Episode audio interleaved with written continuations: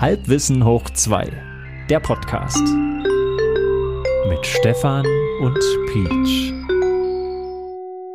Ein herzliches Willkommen schicke ich hinaus in die Welt in digitaler Form. Es ist Halbwissen hoch 2 Zeit, eurem Lieblingspodcast. Es ist unausweichlich, wir sind wieder da. Peach und Stefan. Guten Abend, Peach. Ahoi Stefan, 22 Uhr 15 meldet äh, die Uhr auf meinem Computer unten rechts in der Ecke. Ja, ich habe mich geoutet, ich sitze vorm Computer. Hm, 22 Uhr 14 und gleich 15 in 10 Sekunden bei mir.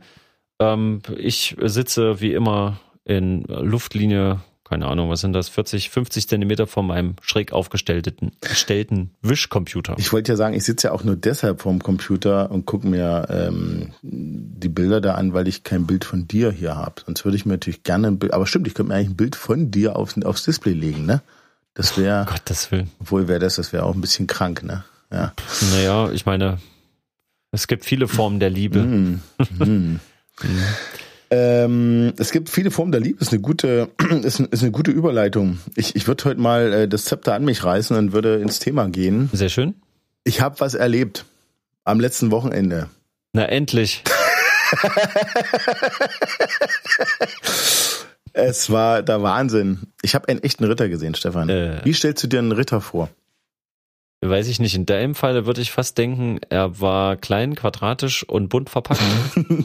quadratisch nicht ganz, aber er war relativ klein, ein wenig untersetzt oh. und hat unfassbar bunte Sachen angehabt. Das stimmt, genau. Ich war bei einem Konzert von Elton John ah, vom okay. äh, Kenneth Dwight, wie er ja richtig heißt, Reginald, glaube ich. Mhm.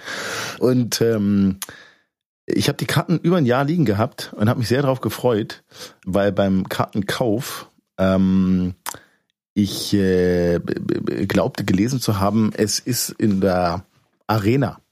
Äh, warte ja. mal, das habe ich gelesen. Red Bull Arena? Das war das Problem, genau. Aha. Es gibt in diesem Leipzig, gibt es zwei große Veranstaltungsorte, nenne ich es jetzt mal. Einmal die mhm. äh, früher Leipzig Arena, inzwischen heißt sie, keine Ahnung, nach irgendeinem Markennamen Arena. Mhm. Das ist eine Halle, eine Mehrzweckhalle. Da wird Tennis, da gibt's äh, Tischtennis, da gibt's äh, Hockey, keine Ahnung, was da alles gespielt wird. Ähm, eben auch viele Konzerte. Es ist eine richtige Mehrzweckhalle. Oft Konzerte und ich war da sehr oft drin und jedes Mal äh, war es eigentlich super Akustik. Super Akustik meint, dass es schon schön brechend laut war. Der Bass hat da gewummert, wo er wummern sollte. Die Höhen waren prägnant, aber klirrten nicht in den Ohren. Und äh, mhm. das Allerwichtigste, die Wortverständlichkeit war gegeben. Ja. Mhm. Und also dachte ich, boah, Elton John in der Arena, mega. So. Jetzt rückte dieser Konzerttermin näher und eine Freundin sagte zu mir, du musst ja irgendwie zum Stadion kommen. Und ich sag, wieso ein Stadion? Ich sag, Quatsch. Und ich guckte auf die Karten und es steht wirklich drauf, Red Bull Arena. Und das ist quasi mhm. einfach ein Fußballstadion. Ein Drecks-Fußballstadion. Ein riesengroßes, verrücktes Fußballstadion. Ja. Open Air, gut, wir haben angehenden Sommer. Open Air ist nicht das Schlimmste, darum geht's nicht. Aber diese Kesselform, ich dachte mir, na, mhm. ob das so doll ist. Nichtsdestotrotz sind wir natürlich hin. Und das ist, also es ist ja schon beeindruckend, in so ein Stadion zu kommen, keine Frage. Ich weiß nicht, ob du mal drin warst in so einem Ding. Das ist auch relativ mhm. klein und eng, sag ich mal. Die Tribünen sind sehr steil teilweise. Ähm, das ist schon beeindruckend, wenn du da stehst und quasi runter in den Kessel guckst. Die Bühne war, wie man sich vorstellen kann, quasi an der kurzen Seite äh, dieser dieses äh, Stadions aufgebaut. Und wir saßen quasi auf auf dem anderen Ende, also quasi auf dem, auf dem anderen kurzen Ende oben auf der Tribüne. Also sehr weit weg. Dummerweise verhältnismäßig weit weg. Ich würde jetzt tippen, äh, gut 100 Meter, 100, 120, okay. 130 Meter vielleicht. Ich das weit. Es mal nachmessen. Das ist eigentlich relativ weit. Das heißt, ich habe diesen Ritter, als er auf die Bühne kam, hat man halt so einen kleinen bunten Haufen gesehen, der sich da die Treppe zur Bühne hochgeschleppt hat. Ich meine, der Mann ist 75 jetzt. Ähm, hm. Es ist trotzdem erstaunlich, wie aktiv er war und wie agil und äh, die Band war auch, die war an, die waren gut, die waren gut dabei, alles, also war gute Musik, äh, so wie man es erwartet hat, mhm. aber klanglich. Jetzt kommt es nämlich klanglich.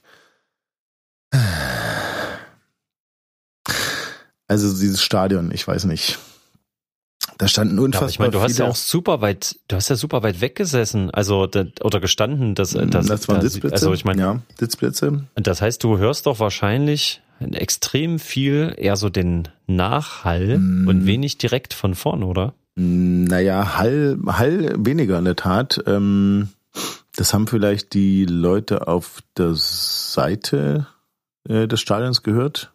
Eben jene Freundin, die auch dort war, die schrieb mir dann, der Klang war irgendwie fragwürdig, oder? Nun kann ich es nicht einschätzen, weil ich bei ihr nicht gesessen habe, aber ich habe es einfach mal bejaht.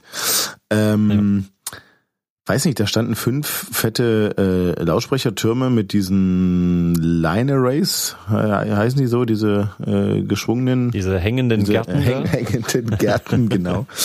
Ähm, da standen halt stand halt wirklich eins in der Mitte, was äh, gerade von der Bühne aus weg ähm, nach hinten in unsere Richtung gemacht hat und da quasi links und rechts noch einer, was die Seiten beschallt hat und dann fanden, standen vorne an der Bühne welche, die direkt zu den Seiten geschaltet haben.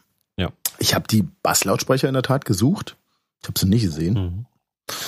Ähm, meistens ja irgendwelche Riesenkisten, die irgendwo im Bühnenbereich wirklich stehen. Ne? Ja, das ist der gesamte, meistens äh, der gesamte untere Teil der Bühne ist, also da, die sind ja da vorgestellt, äh, das ist komplett alles das, was vom Weiten einfach aussieht wie Bühne ist, sind äh, türmeweise diese Dinger. Das hätte ich, ja, man hat es halt nicht erkannt. Also wahrscheinlich war es so, wie mhm. du sagst, klar, aber man hat es nicht erkannt. Verhältnismäßig große Bühne. Ich kann es, also pff, ich würde jetzt mal schätzen, 40 äh, Meter breit, locker, ähm, hat mindestens Tiefgang von 25, 20, 25 Metern gehabt, war leicht angestuft. Die Band spielte versetzt auf eine Art Podest. Ähm, er äh, an seinem Flügel ähm, auf so einem auf so einem Wägelchen, sage ich jetzt mal, welches dann über diese Bühne fahren konnte. Mhm. Teilweise ist er da gefahren, war sehr lustig.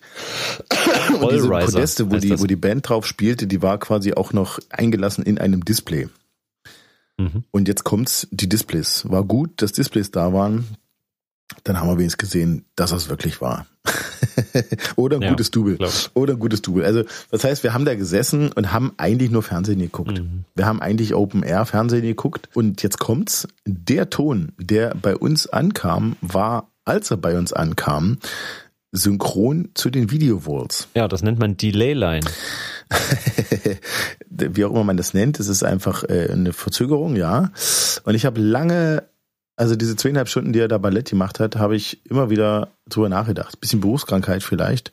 Aber ich habe viel ja. drüber nachgedacht, wie denn das wohl für die Leute weiter vorne ist. Ja.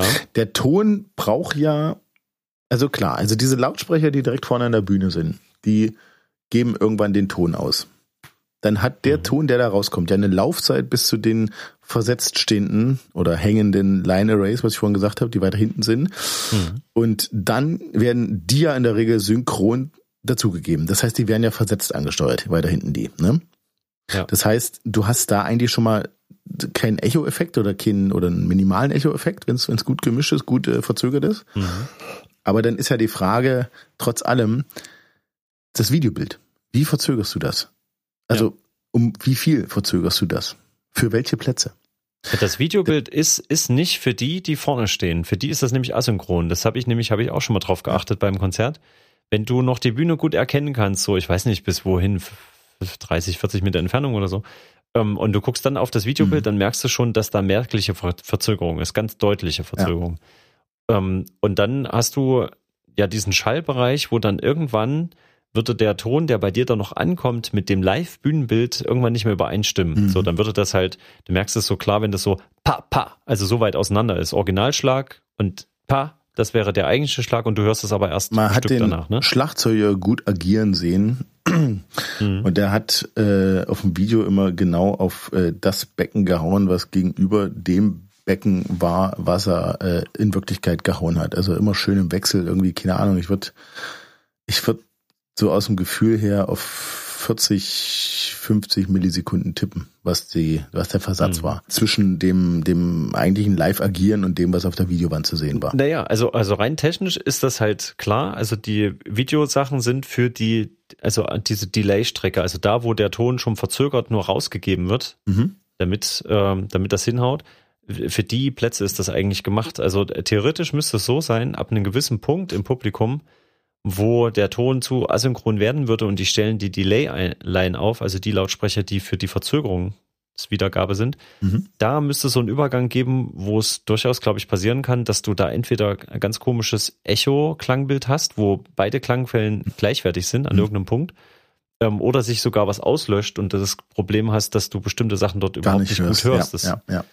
Es muss diesen Punkt geben. Ich glaube, das kannst du gar nicht verhindern, selbst wenn du noch noch so fein versuchst, naja, hier wird es so langsam anfangen, unangenehm zu werden. Jetzt mache ich die nächsten Lautsprecher dazu. Ich glaube, da gibt's irgendwo ich mir auch so einen Streifen. vorstellen, dass sich das einfach irgendwo verfängt durch Reflexion, also extra noch durch Reflexionen entstehen ja, ja extra noch, ähm, also entsteht ja dieser Hall und der schlägt sich, glaube ich, extra noch äh, negativ nieder auf diese ganze Summe die da auf dich einprasselt. Das ist ja noch viel schlimmer. Das ist ja ein Riesenproblem, immer wenn ich Soundcheck mache mit der Band. Also wenn ich selbst der Verantwortliche bin dafür, mhm. bei manchen Locations, ja. Das sind jetzt nicht solche Riesen-Locations, aber da hast du auch solches Problem, äh, solche Probleme halt mit glatten Flächen an den Wänden, Spiegeln oder Parkettboden oder so, hast du ganz unterschiedliche Effekte. Mhm. Und da kann es eben sein, dass du durch die Raumreflexion ähm, ist das Klangbild so komisch verschoben, dass du an bestimmten Stellen im Raum hast du so negative akustische Effekte, zum Beispiel die Bässe dröhnen wie verrückt oder du hast, mhm. obwohl es eigentlich keine Arena ist, sondern wirklich nur so ein Saal, ähm, hast du plötzlich so komische ähm, so Echo-Effekte und die, die so brrr, sowas, solche Effekte machen, mhm. so Flatterhall oder sowas wie tak, tak, tak, tak, tak, tak. Und nee. das ist völlig irritierend. Ja. Und du musst dann versuchen, diese Frequenzen, die sich da so zu, die sich da so fangen, dass du die nimmst und redu reduzierst mhm. die ganz radikal. Mhm. Und jetzt kommt wahrscheinlich das, wenn du sagst, das klang alles doof oder deine Bekannte. Es kann sein, dass die versucht haben, da aktiv dagegen vorzugehen, gegen diese Echos, mhm. die von überall kommen und diese Überlagerung ja. und Verzögerung. Und dass die dann aber das eigentlich Tragende in der Musik vielleicht leider beschneiden mussten. Und dann war es quasi verzögerungsfreier, echofreier, aber dafür vielleicht ein ganz blödes Klangbild oder andersrum. Ähm, wie gesagt, kann ich nicht sagen, weil ich nicht rumgewandert bin, so wie, naja, ich ja, würde sagen, 5000 andere Menschen in dem Stadion.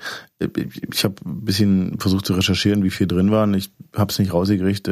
Ich schätze, irgendwas zwischen 25 und 30.000 Mann waren da drin. Ähm, das wäre ja nochmal ein Publikum, was ich gerne mal vor mir hätte. naja, weil dann klingt deine Musik wahrscheinlich genauso wie seine. Also äh, nicht vom Stil her, aber, aber vom, vom Klangbild her. Und ich weiß nicht, ob du das willst. Ähm, ja, aber denk mal hier, denk doch mal so an solche Großereignisse wie Woodstock oder Isle of Wight Festival. Ja, na gut, ähm, also das ist wo ja. Wo die ja die hatten, ich weiß gar nicht, ob die damals überhaupt schon so Delay-Technik hatten, da so, dass sie verzögerte Signale, das, das ging, glaube ich, noch gar das, nicht. Also die, die Theorien dazu und, und so weiter, das ist ja alles bekannt gewesen, aber ich glaube, die haben das nicht so konsequent umgesetzt wie heute. Das, das, das willst du sagen, ne? Ja, die hatten, ja. ja. die hatten auch die, die, allein die Technik, die dort das von der Bühne sein. schaltet. Ja, das mag das sein. war ja alles viel leiser. Aber also ja ich glaube, wenn alles eine andere Herangehensweise. Ich meine, da hat die Karte. Ja, die Herangehensweise damals war, äh, da sind irgendwie 250.000 bis 500.000 Leute und da hat ab, Mach mal laut. Ja, und das hat doch keiner mehr gehört. Richtig. Also nach, nach den 100 Metern, wo du gesessen hast, das hat unter damaligen technischen Bedingungen, da hast du, glaube ich, gar nichts mehr gehört. niemand gehört. Heute zahlst du aber teuer Geld dafür und willst eigentlich ein Erlebnis der besonderen Art haben. Das ist ja das, was ich kritisiere. Die Frage ist, warum du freiwillig so weit hinten sitzen wolltest. Weil ich dachte, es ist die Arena. Ach so, du hast dich quasi verschätzt. Ich habe mich total verschätzt. Ich habe mich irgendwie komplett verschätzt. Es ist ähm, ja. na und ich bin ja auch ein Freund, der gerne in der Mitte irgendwie sitzt und sich Sachen anguckt. Ich hätte ungern an der Seite gesessen, ehrlich gesagt. Da hätte man zwar äh, mehr äh, reell gesehen, weniger auf die Leinwand geachtet, aber das ähm, nee, ich gucke ja lieber Mitte Mitte, auch im Kino immer Mitte Mitte, gerne. Du nicht? Doch, na klar. Also ich frage mich nur gerade, wer das nicht möchte. Naja. Freiwillig. ich hatte früh genug offenbar Karten geordert, um da die Plätze zu kriegen und ich habe es komplett unterschätzt, dass es so weit weg ist. Was ja aber. Ja, ich muss mal kurz einhaken, ne? ähm, ne? Also wenn du schon bewusst Geld ausgibst mhm. für guten Klang, ja. dann naja. ist dir ja klar, wo du eigentlich sitzen müsstest, ne? Oder dann müsste ich eigentlich direkt vorm Mischpult stehen. ist mir vollkommen klar. Genau. Ja. FOH nennt man das. FOH. Front of das the ist, House. Hm. Richtig. Und weil von dort aus kannst du nämlich von, von der Front das Haus, die Bühne wahrscheinlich nicht. Da hätte ich aber unten gestanden in der Tat. Ähm, Mhm. Ich hab's gerade Bilder mit dem Fuß. Das, äh, gut, das wusste ich vor einem Jahr, als ich die Karten gekauft habe, noch nicht. Ähm, mhm. Aber da unten hätte ich gar nicht sein wollen. Irgendwie kam mir das, das war nämlich auch alles bestuhlt, was schon mal kurios ist, weil vor der Bühne direkt. Das allein, das, die Aussage ist schon krass. Überleg mal, was das eigentlich? Du meinst, was für ein Aufwand oder was? Nein, mir ist gerade die Doppeldeutigkeit bewusst geworden. Man benutzt das so oft. Das war bestuhlt, aber ist ja ekelhaft. da hätte ich auch nicht stehen wollen. das ist wieder der Fips Asmussen-Witz. Hast du keinen Stuhl? Da muss man was einnehmen. Ähm, auf jeden Fall haben die nicht auf, sind die nicht auf ihren Stühlen geblieben. Die haben sie halt alle ja. hingestellt. Und das ist ja auch dämlich, wenn du dann da unten bist mit der Erwartung, ah, ich habe einen schönen Sitzplatz, weil ich kann vielleicht nicht so lange stehen. Das ist ja kacke, siehst ja ja nicht. Wenn die alle vor dir stehen, ist doch scheiße. So. Und ähm, aber klar, Front of the House, da stehst du eh und äh, gehst den Tonleuten auf den Sack, weil da stehen ja immer die mit den dicken äh, Büffellederhosen und äh, die mit den langen Haaren. Ne? Mhm. Ähm, ja, beim nächsten Mal. Beim nächsten Mal vielleicht. Wenn du Glück hast, kommt, kommt der Künstler selbst wie Marilyn Manson, bei dem ein Konzert äh, kommt bis zum FOH vorgelaufen und geht selber an den Hauptlautstärkeregler, an den Master und, und dreht auf. zerrt den einfach einmal komplett auf Maximum hoch, einfach weil es ihm zu leise ist. und das ist echt krass, weil, ähm, weil wir sind ja gar nicht mehr gewöhnt. Also richtig laut gibt's eigentlich so in der Form nicht mehr. Laut ist es, wenn es richtig groß ist, dann hast mm. du wieder mhm. so richtig Basswumms und so, aber so richtig laut, ich kenne das noch so von, weiß auch nicht, so meinen ersten Konzerten, da gab's irgendwie noch nicht diese naja. vielen Lautstärkebeschränkungen und auch digital wurde dann auch nicht nee, so viel ich glaub, das hatte gar nicht, das hat gar nicht mit hier äh, Lautheit oder irgendwas zu tun, was heute stark überwacht ist, dass du nicht zu laut wirst, sondern ich glaube, es hat auch einfach damit zu tun, dass du das gewohnt bist inzwischen. Nein, nein, ich, ich habe doch so doch, viel mit doch. Tonmännern zu tun. Was meinst du, das ist jetzt eine ganz andere ähm, Art und Weise heranzugehen. Das wird alles ganz toll limitiert und die Locations sind immer direkt mit dabei und die haben alle schon Ärger gekriegt, selbst richtige Großraum. Ich weiß schon, diese Überwachung, ja, ja, nein, aber trotzdem, es ist ja trotzdem laut.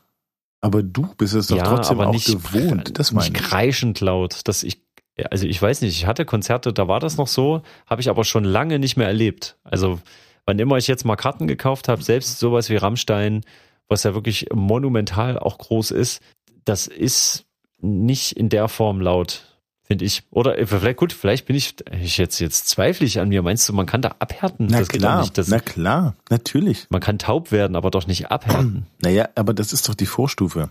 Also du wirst taub und du frag doch mal eine Kindergärtnerin. Frag meine Kindergärtnerin, die haben genau bei den Frequenzen. Das habe ich versucht, aber die reagiert nicht, wenn ich mit ihr rede. Jetzt habe ich wieder Kindergärtnerin gesagt. Natürlich muss man Erziehungspersonal M-W-D sagen, Entschuldigung. Nein, du weißt, was ich meine. Die haben den ganzen Tag kriechende Kinder um sich Was rum. Neue Welle Deutsche. Den müssen wir rausstellen. Ja, nee, jetzt red weiter. Entschuldigung. Ja, ja. Erzie wir nennen es einfach Erziehungspersonal. Ja, Erziehungspersonal mhm. hat den ganzen Tag äh, Kinder um sich, die schreien in bestimmten Frequenzen und diese Frequenzen brechen einfach bei deren Gehör ein. Das heißt, die sind dann, die, die hören diese Frequenzen nicht gar nicht mehr, aber die hören die vermindert. Und ich bin jetzt der mhm. Meinung, wenn du permanent auf lauten Veranstaltungen bist, dann, ähm, dann, dann gewöhnst du dich einfach dran. Das ist wie wenn du immer scharf isst, Stefan. Mhm. Dann ist das für dich nicht mehr scharf und dann ist das für dich ja irgendwann nicht mehr laut. Klar, ich, du hast vollkommen recht, das spielt mit rein, dass diese Beschränkungen da heute auch ein bisschen in die Richtung äh, gehen oder dagegen wirken, aber generell gewöhnst du dich dran. Ich war, eh eine kurze Anekdote noch, ich war, ähm, hab ich das nicht schon mal erzählt, beim, beim Doc-Film-Festival hier in diesem Leipzig auch und da war ein verrückter Russe. Der hat einen Film vorgestellt, da ging es nur um Wasser wunderschöne Aufnahmen von überfrorenen Seen, so telige Sachen flach über, über die, über die Eisfläche, wo du gesehen hast, wie das Wasser, diese Eisfläche sich bewegt und so Späßchen und abbrechende Gletscher und weiß der Geier, was er da alles gezeigt hat. Und untermalt hat er das Ganze mit Heavy Metal Musik. Mhm. Absoluter Kontrast. Mhm. Und er meinte, have you ever been at a heavy metal concert? Now you will. So, das waren so die Schlussworte, mehr oder weniger, dann ist es dunkel geworden, beziehungsweise dann wurde angekündigt, dass der Film jetzt läuft und mh, mm, weil ich den so putzig fand, auch wieder aussah, habe ich den so ein bisschen verfolgt und der ist die Treppen hochgegangen und ist an an diesen Schrank gegangen, der, also wenn du in so ein Kino reinkommst, hast du immer so eine, so ein, so einen Wandschrank, so ein, so ein Blechtor, äh, Tor, Tür. Hm. Wenn du die aufmachst, da ist dahinter die Regelung für den, für den Saal, fürs Licht Ja. und auch für die Lautstärke. Und da hat er diese Tür aufgerissen und hat, ähnlich wie du das von Marilyn Manson erzählt hast, diesen Lautstärkeregler Mhm. wirklich mit so einer, ich sag mal, 180 Grad Handbewegungsdrehung Oh da nochmal aufgerissen und hat gesagt, have fun! so. Und ich sag dir, das, das war wirklich laut. Das war ordentlich laut. Aber was ich wirklich beeindruckend fand, es tat nicht weh in den Ohren. Es war laut, als ob du direkt, Mhm. keine Ahnung, äh, es, es war halt prägnant da, als ob dir einer direkt ins Gesicht schreit, ja. Aber es tat nicht weh in den Ohren. Und das fand ich sehr beeindruckend, was offenbar so eine Anlage in so einem Kino, ähm, was sie für Reserven hat. Ja. Also wahrscheinlich sind die Lautsprecher so dimensioniert, dass sie noch viel, viel, viel, viel mehr könnten. Mhm. Die sind ja vielleicht gerade mal auf 70 Prozent gefahren oder irgendwas. Das kann sein, ja. Und dann klingt's gut. Und ich könnte mir jetzt vorstellen, dass diese Stadionanlage vielleicht natürlich auch nicht bis zum letzten Zentimeter aufgeruppt war, aber schon nah an der Leistungsgrenze waren. Und ähm, also ich fand, es klang einfach matschig. Es hat, also die Höhen haben gerasselt irgendwie und das, äh, die Texte hast du deshalb verstanden, weil du sie kanntest und es, es war schwierig, finde ich. Ja, es war was, schwierig. Was aber auch passieren kann, ist, dass du bei älteren Acts teilweise auch die ganz alten Crews hast. Ähm, Jetzt vielleicht nicht bei den Stagehands und so, aber wenn wenn es um die Tontechniker geht, manche Ja, mag sein, hören ja. vielleicht auch nicht mehr so. Das, was du da hörst, hören die vielleicht gar nicht. Und für die war das vielleicht ein recht lineares Klangbild, weil die bestimmte Frequenzen gar nicht mehr wahrgenommen haben, die das so matschig gemacht haben. Vielleicht. Es ka- kann sein. Also ich, ich höre das immer Mag mal, wenn sein. Tontechniker so von Profiproduktion sagen, bei dem oder der oder wie auch immer, der hört doch nichts mehr. Das ist doch eine Katastrophe immer tontechnisch.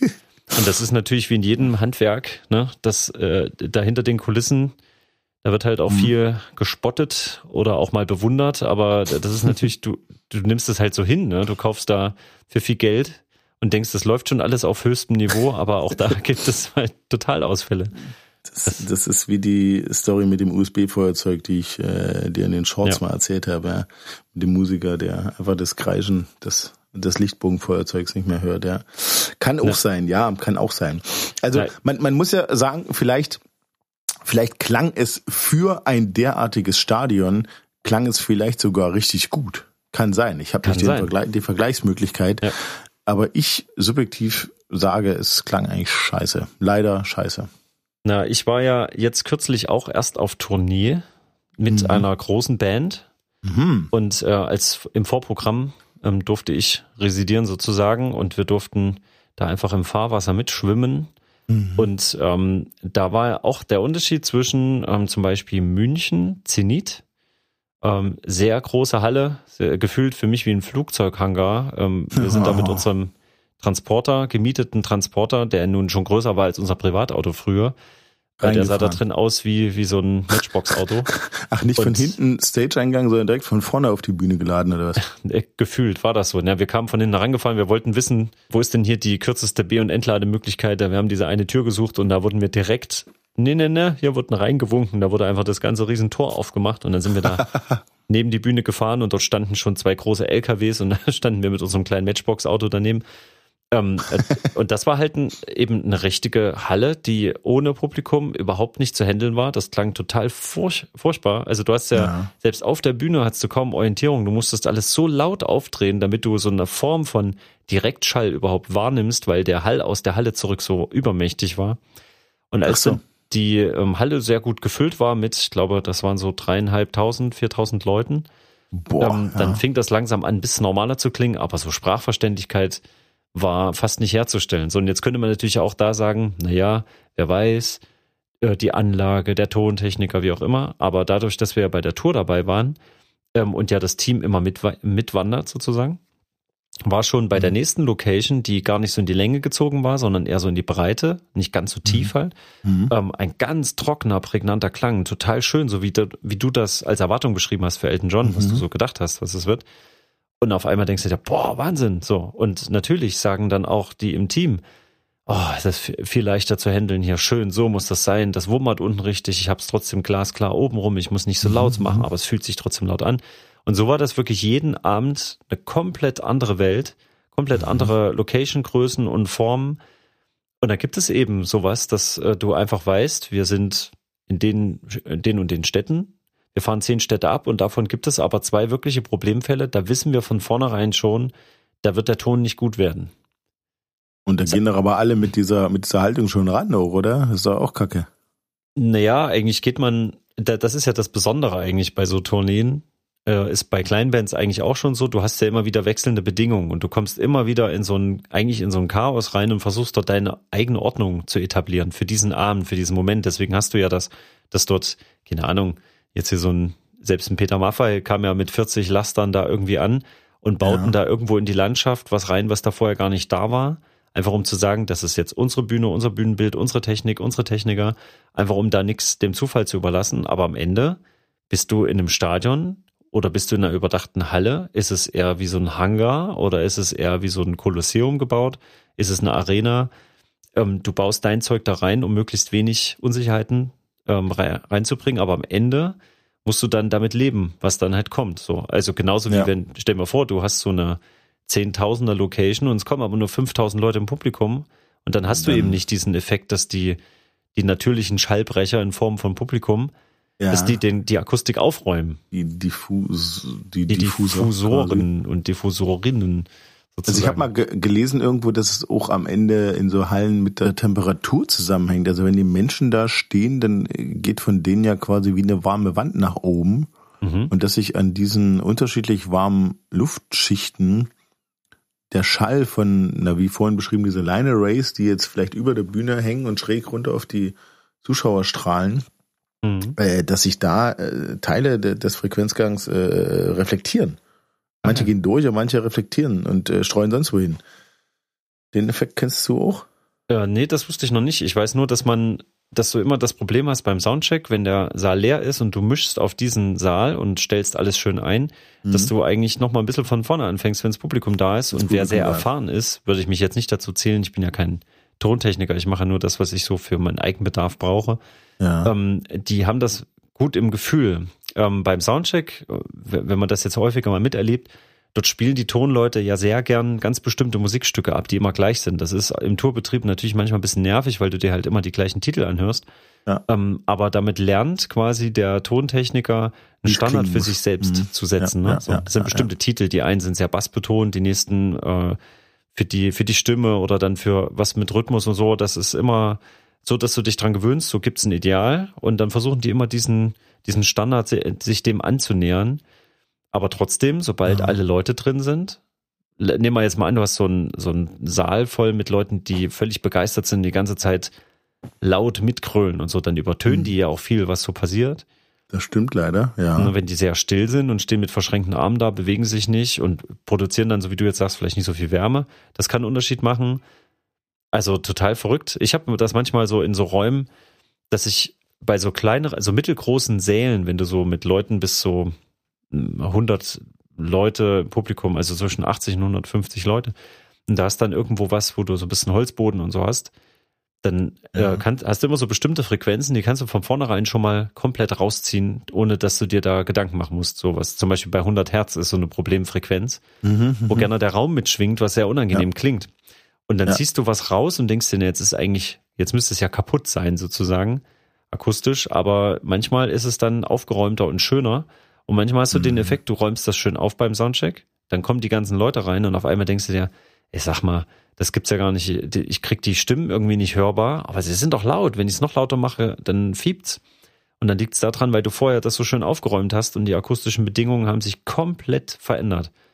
Wie so ein Raum, mhm. wo du, also eine Wohnung, die du neu beziehst, nichts an den Wänden und dann, nichts drin ist, ja. Dann hört sich das an wie so eine Großraumtoilette und äh, sobald dann eine Couch drin steht und Vorhänge und dann so ein bisschen Krempel, auf einmal hast du gar keinen Nachhall mehr. Tja. Ist übrigens, wäre für mich immer das Erste in einer ja. neuen Wohnung, das zu beseitigen. Es gibt nichts, was mich mehr nervt. Es gibt ja so Leute, die richten sich ja so spartanisch und schick ein, das ist ja Geschmackssache. Aber wenn die Räume so nachhallen, dass im normalen Alltag das schon immer so klingt wie so ein, ja nicht wie ein Konferenzraum, die sind ja meistens recht trocken von der Akustik, sondern wie so eine, wie eine Kirche fast. Jetzt, ich übertreibe jetzt mal. Ja. Das finde ich ganz ungemütlich. Ich weiß nicht, wie geht denn dir das? Ich bin dann immer verwundert, dass mit wenig drinstehenden Möbeln dieser Effekt fast komplett weg ist. Mhm.